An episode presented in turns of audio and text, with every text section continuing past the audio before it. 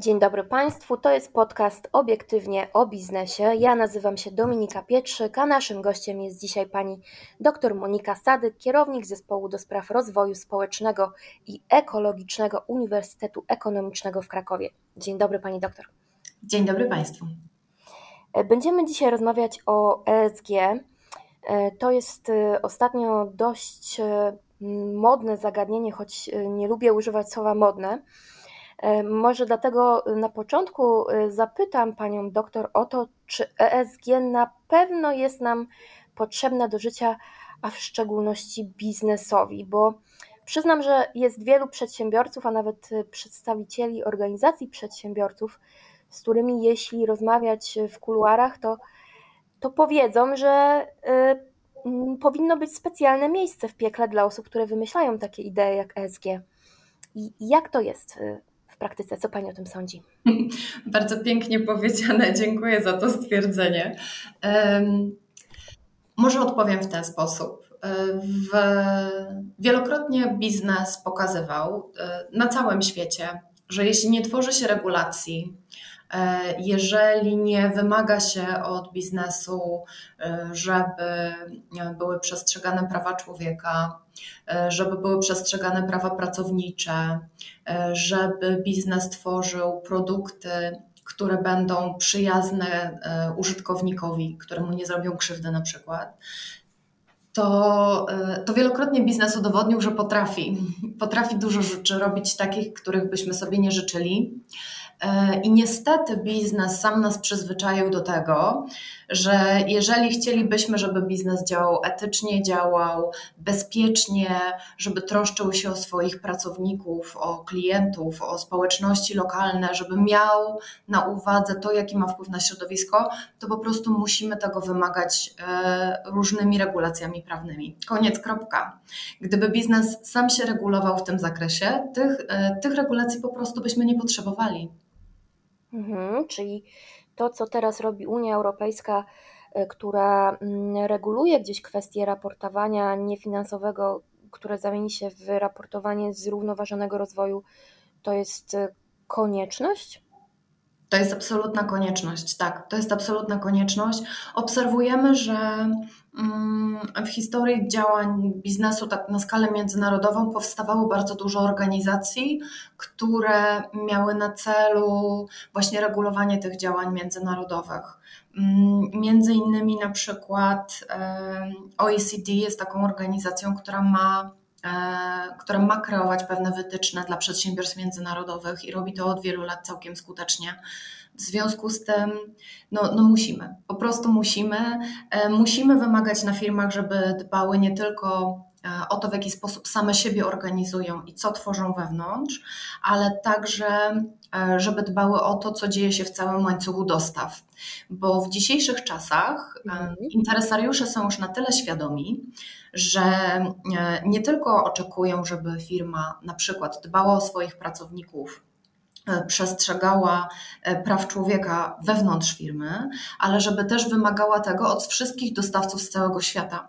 Było przecież mnóstwo medialnych doniesień dotyczących korporacji międzynarodowych, które produkowały w fabrykach w krajach trzeciego świata, gdzie pracowały dzieci, gdzie nie przestrzegano praw człowieka, gdzie w ogóle nie było mowy o bezpieczeństwie i higieny pracy. E, takie sytuacje na szczęście nagłaśniają media, na szczęście o nich wiemy i dzięki temu e, jesteśmy w stanie też jako czy społeczeństwo, czy interesariusze, e, czy po prostu obywatele w jakiś sposób reagować, tak żeby, żeby zmusić firmy do tego, żeby brały odpowiedzialność za cały swój łańcuch dostaw. Mhm. To może teraz porozmawiamy już w praktyce mm, o tym, jak firmy, nie tylko te duże korporacje, mogą mierzyć te mm, czynniki, które należą do ESG, a przypomnijmy, to jest środowisko, społeczna odpowiedzialność i ład korporacyjny. I z drugiej strony, jak my, czyli konsumenci, klienci, którzy należymy do grupy interesariuszy, możemy nie dać się nabrać na, e, na te mm, efekty pomiaru, bo y, umówmy się, no, wiele firm będzie próbowało po prostu zazieleniać swoje praktyki. Ostatnio spotkałam się z kampanią y, mm, jednej z firm, która y, mówi, że olej palmowy jest w porządku i próbuje to uzasadnić. Mhm. Nie będziemy tutaj wchodzić w szczegóły, natomiast czy to jest też mm, ok i jak zachować czujność również przy analizowaniu tych efektów raportowania? Mhm. E, przy analizowaniu raportowania e, niefinansowego trzeba niestety mieć trochę wiedzy, żeby zorientować się, które praktyki są um, praktykami transparentnymi, etycznymi i rzeczywiście bardzo dobrze przygotowanymi, a które są, jak to bardzo ładnie Pani powiedziała, zazielenianiem praktyk, czyli takim greenwashingiem. ESG jest bardzo specyficzne z tego względu, że to nie jest jakaś norma, o którą się ubiega, tak jak mamy na przykład normy ISO, gdzie trzeba spełnić konkretne wymogi, żeby taką normę dostać. ESG jest po prostu raportowaniem niefinansowym, czyli firmy e, deklarują, co robią na rzecz środowiska naturalnego, na rzecz społeczeństwa i w zakresie ładu korporacyjnego. Więc to, co firmy dadzą w tym raporcie, jest właściwie uznaniowe. Y, oczywiście to od firm zależy, które informacje w tym raporcie się znajdą, a które się nie znajdą. Te firmy, które są najbardziej odpowiedzialne i których raporty będą dla nas najbardziej wiarygodne, to mhm. będą te firmy, które przygotowują te raporty raz zgodnie ze standardami. I tutaj mówimy o standardach takich jak na przykład GRI, Global Reporting Initiative, to jest taka organizacja międzynarodowa, która przygotowuje e, standardy raportowania w różnych zakresach. I też już w Polsce obserwujemy, że trochę firm e, zaczęło raportować e, swój zrównoważony rozwój, czy właśnie pod kątem ESG, trzymając się tych wytycznych GRI. To są zdecydowanie bardziej wiarygodne raporty. Firmy, które tworzą raporty we współpracy z zewnętrznymi organizacjami e, albo z audytorami zewnętrznymi.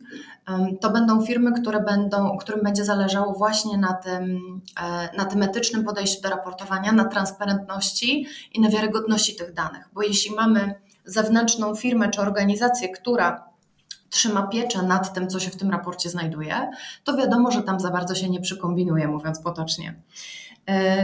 Mamy też e, obecnie mm, w Polsce coraz bardziej popularne raportowanie pod 17 celów zrównoważonego rozwoju.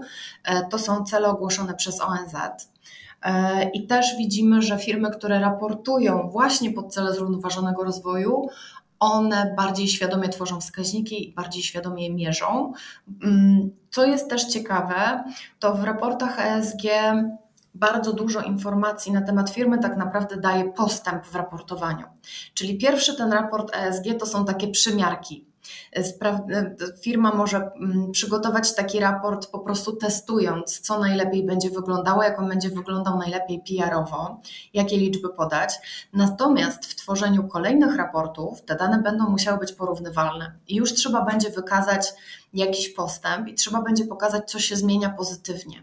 I to jest bardzo pozytywny, raport, e, pozytywny efekt tego raportowania niefinansowego, że zmusza się tak naprawdę instytucje raportujące do tego, żeby wykazały postęp, a tym samym pracowały nad tymi wskaźnikami w sposób ciągły.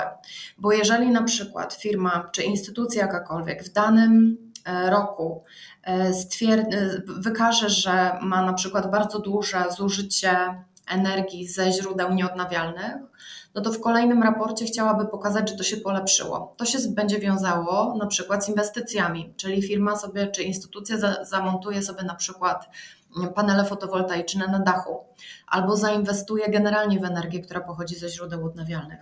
Więc jakby to, że te raporty trzeba publikować regularnie, wymusza w pewnym sensie e, tworzenie tych rozwiązań bardziej przyjaznych, czy środowisku, e, czy społeczności. E, no jakby to jest, wracając do meritum Pani pytania, w pierwszej kolejności bardziej wiarygodne będą raporty, które są poddawane audytom zewnętrznym i które są tworzone razem z organizacjami międzynarodowymi e, i, i firmami na przykład specjalizującymi się w tego typu e, badaniach.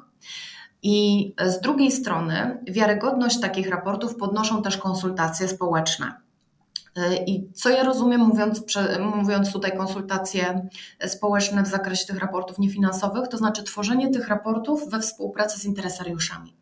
Czyli włączanie w konsultacje zarówno interesariuszy wewnętrznych, typu pracowników, zarząd, inwestorów, informowanie na każdym etapie, jak wyglądają te wskaźniki, jak wyglądają dane, co chcemy w tym raporcie zrobić i konsultowanie też później pierwszej takiej wersji raportu z interesariuszami zewnętrznymi, z dostawcami, z klientami, ze społecznością lokalną. Ponieważ im bardziej firma otworzy się na takie, na takie konsultacje, tym więcej przeróżnych pytań zostanie zadanych, też pytań trudnych. Jeżeli firma ma na tyle odwagi, żeby wystawić się na taki dialog i odpowiedzieć na wszystkie pytania, to znaczy, że chce być transparentna, chce się podzielić tymi informacjami i jest gotowa, żeby je ujawnić. A są takie firmy w Polsce? Które e, tworzą w konsultacjach? Tak. Zgadza się. Hmm, tak, tak. Interesujące. A y, jak y, mierzyć i pokazać y, czynniki ESG związane ze społeczną odpowiedzialnością i ładem korporacyjnym? Bo w kwestiach środowiskowych jesteśmy w stanie wykazać jakieś ograniczenie emisji dwutlenku węgla, mhm kwestie związane ze śladem węglowym w łańcuchach dostaw, co oczywiście jest bardzo skomplikowane i, i to będzie wymagało z pewnością przygotowania, żeby, żeby to wszystko mm, obliczyć i ładnie zaraportować. Y, ale jak, jak z tymi kwestiami y, związanymi na przykład z inkluzywnością, równym traktowaniem kobiet i mężczyzn, y, jak to pokazać? I to szczerze mówiąc wydaje się przerażające, zwłaszcza firmom polskim, ponieważ nigdy nie musiały takich zestawień przygotowywać. I na początku to e, raportowanie dotyczące wpływu społecznego czy ładu korporacyjnego wydaje się trochę czarną magią, ale paradoksalnie łatwiej jest to wykazać niż wpływ na klimat bo wcale nie jest tak łatwo policzyć świat, ślad węglowy, natomiast dużo łatwiej jest na przykład w zakresie ładu korporacyjnego powiedzieć, czy firma ma kodeks etyczny i kiedy został wdrożony i jak często jest aktualizowany, czy firma ma politykę antykorupcyjną i co się wiąże z tą polityką, jakie są procedury, gdyby ktoś zgłosił incydent korupcyjny, jakie mm, ma na przykład e, firma mm, procedury dotyczące e, zgłaszania jakichkolwiek naruszeń. Czy każdy pracownik na przykład ma możliwość anonimowo zgłosić, że coś się dzieje, coś jest nie tak? Albo inwestor, albo klient. E, jakie firma ma procedury dotyczące ochrony danych osobowych? W sensie nie tylko polityki w tym zakresie, ale też co się stanie w momencie, kiedy na przykład mamy jakiś incydent i dane wyciekłe. Więc to akurat, takie procedury, one są dość proste do wykazania, oczywiście, jeżeli są. E, jeśli chodzi o ład korporacyjny, taki stricte, jeśli chodzi o organy zarządcze, bo to zawsze też bardzo E, interesuje instytucje różne, jak to wykazać, tą strukturę organów zarządczych, to robi się to właściwie w prosty sposób. Pokazuje się sylwetki zarządu, e, krótkie takie bio, pisze się o kompetencjach, o doświadczeniu, o kwalifikacjach tych konkretnych osób, tymi opisami po prostu uzasadniając, że mają one odpowiednie kwalifikacje, żeby zasiadać na tych stanowiskach. Więc tak naprawdę, jeśli chodzi o ład korporacyjny, e, to jeżeli firma działa zgodnie z prawem, podejmuje e, decyzje, e, decyzje w sposób etyczny, jeśli chodzi o na przykład zatrudnianie zarządu, no to tutaj wykazanie tego jest stosunkowo proste. Mhm. E, jeśli chodzi o wpływ społeczny, no to tutaj mamy kilka tych kategorii.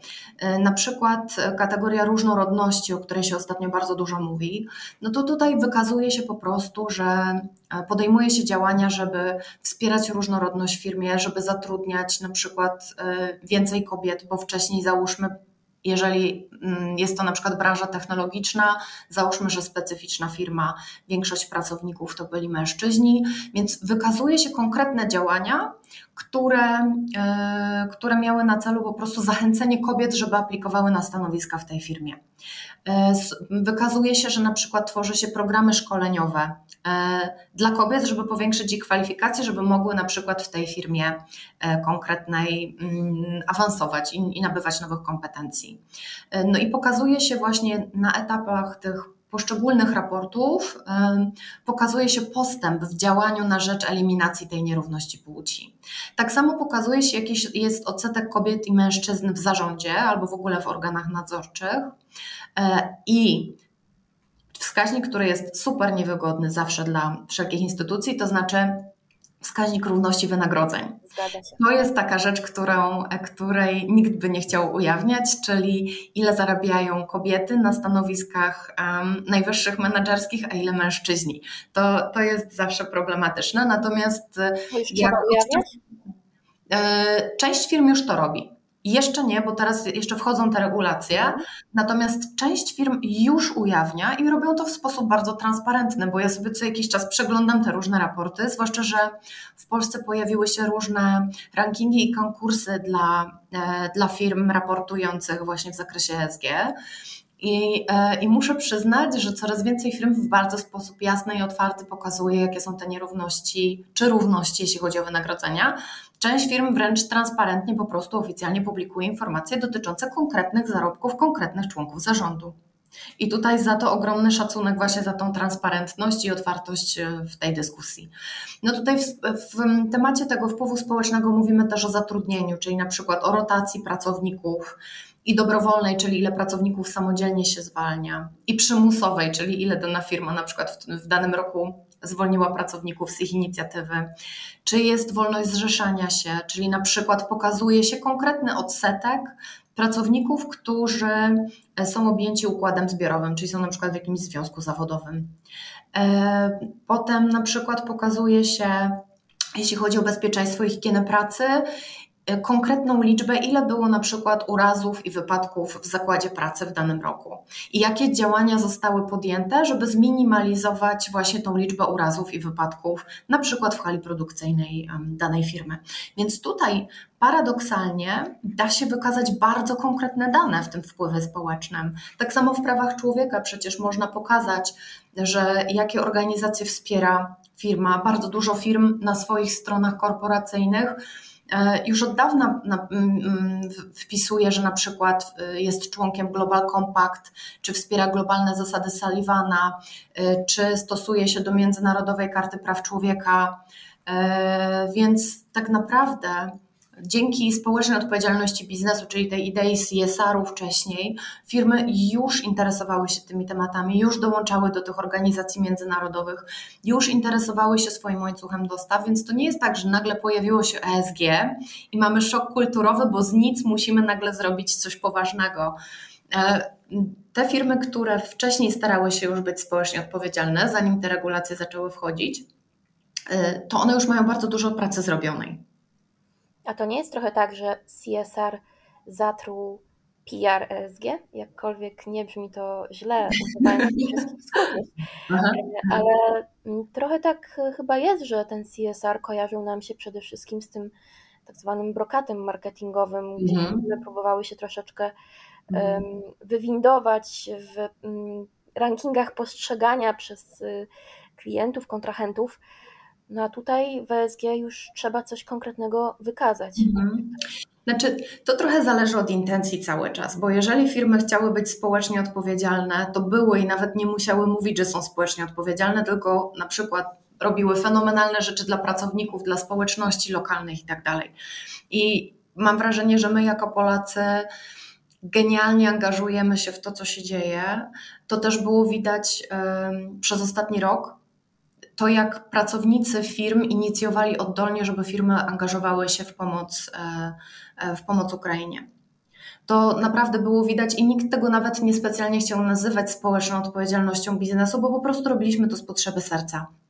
To tak samo e, jak mm, mamy jakieś na przykład firmy czy zakłady produkcyjne w mniejszych miejscowościach, które bardzo intensywnie współpracują ze społecznością lokalną, na przykład fundując stypendia, e, odnawiając szkoły, e, wspierając lokalny biznes czy lokalną kulturę.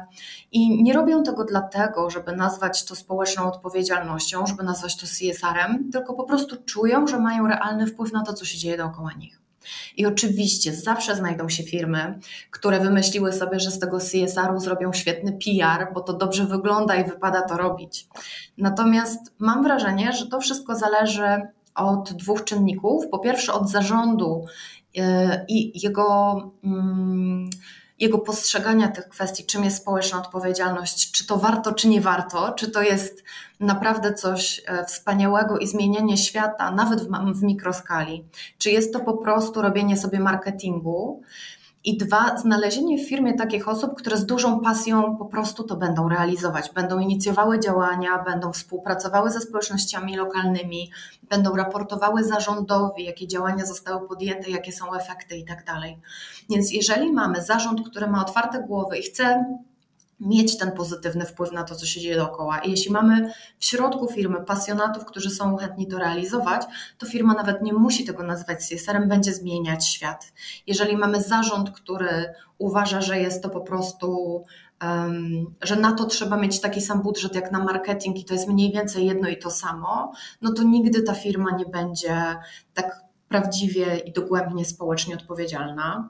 Wydaje mi się, że ten CSR zrobił taką wstępną pracę, żeby budować tą świadomość w różnych krajach, e, zwłaszcza w Polsce. Troch, czasami szło to w dobrym kierunku, czasami w mniej, w mniej dobrym. Potem zaczęliśmy mówić o tym zrównoważonym rozwoju. Wszedł temat 17 celów zrównoważonego rozwoju. Już firmy zaczęły się zastanawiać, jak pod to raportować. W międzyczasie pojawiały się różne wytyczne, co z tym CSR-em robić, jak próbować w jakiś sposób tworzyć wskaźniki, które by wykazywały nawet pod kątem akcjonariuszy, że zainwestowaliśmy w te działania ogromne pieniądze, jakie są efekty, potrzeba liczb. Więc to też znowu nie jest tak, że to się nie działa, a teraz się dzieje. Natomiast ESG zdecydowanie jakby wymusza raportowanie w tych konkretnych zakresach, ale też E, jeżeli ktoś jest zainteresowany tym, tą tematyką i przeglądnie sobie różne raporty, bo bardzo dużo um, różnych organizacji z różnych branż już raportuje, to raport raportowi nierówny.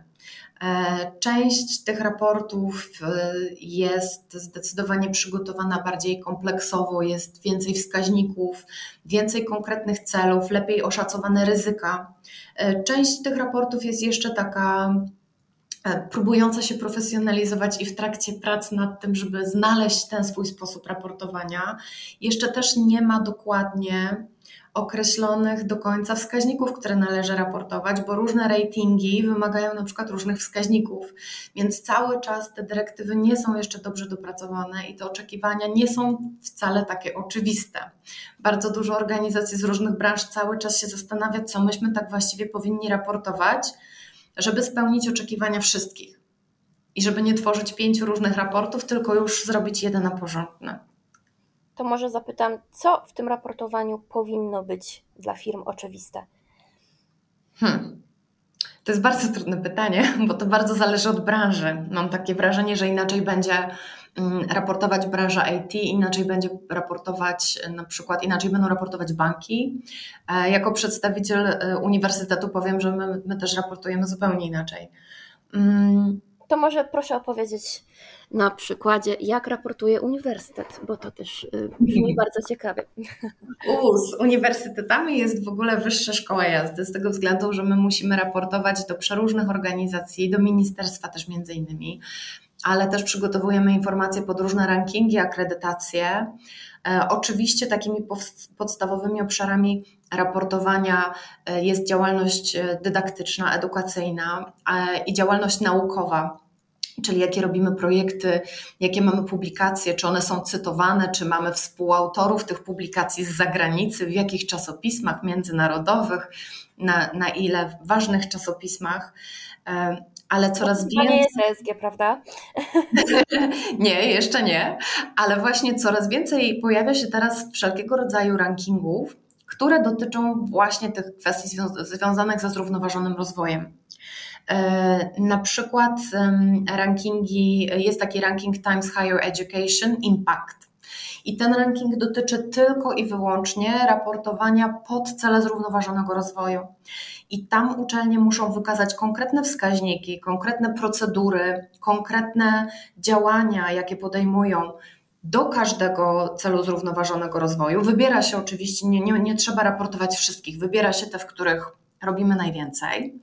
I trzeba, co ciekawe, do każdego z tych zaraportowanych działań, procedur i tak dalej, musimy pokazywać dowody. Czyli jak mówię, że mamy na przykład procedurę dotyczącą e, na, na, przykład równego wynagradzania w uniwersytecie, to ja muszę załączyć tą procedurę jako dowód.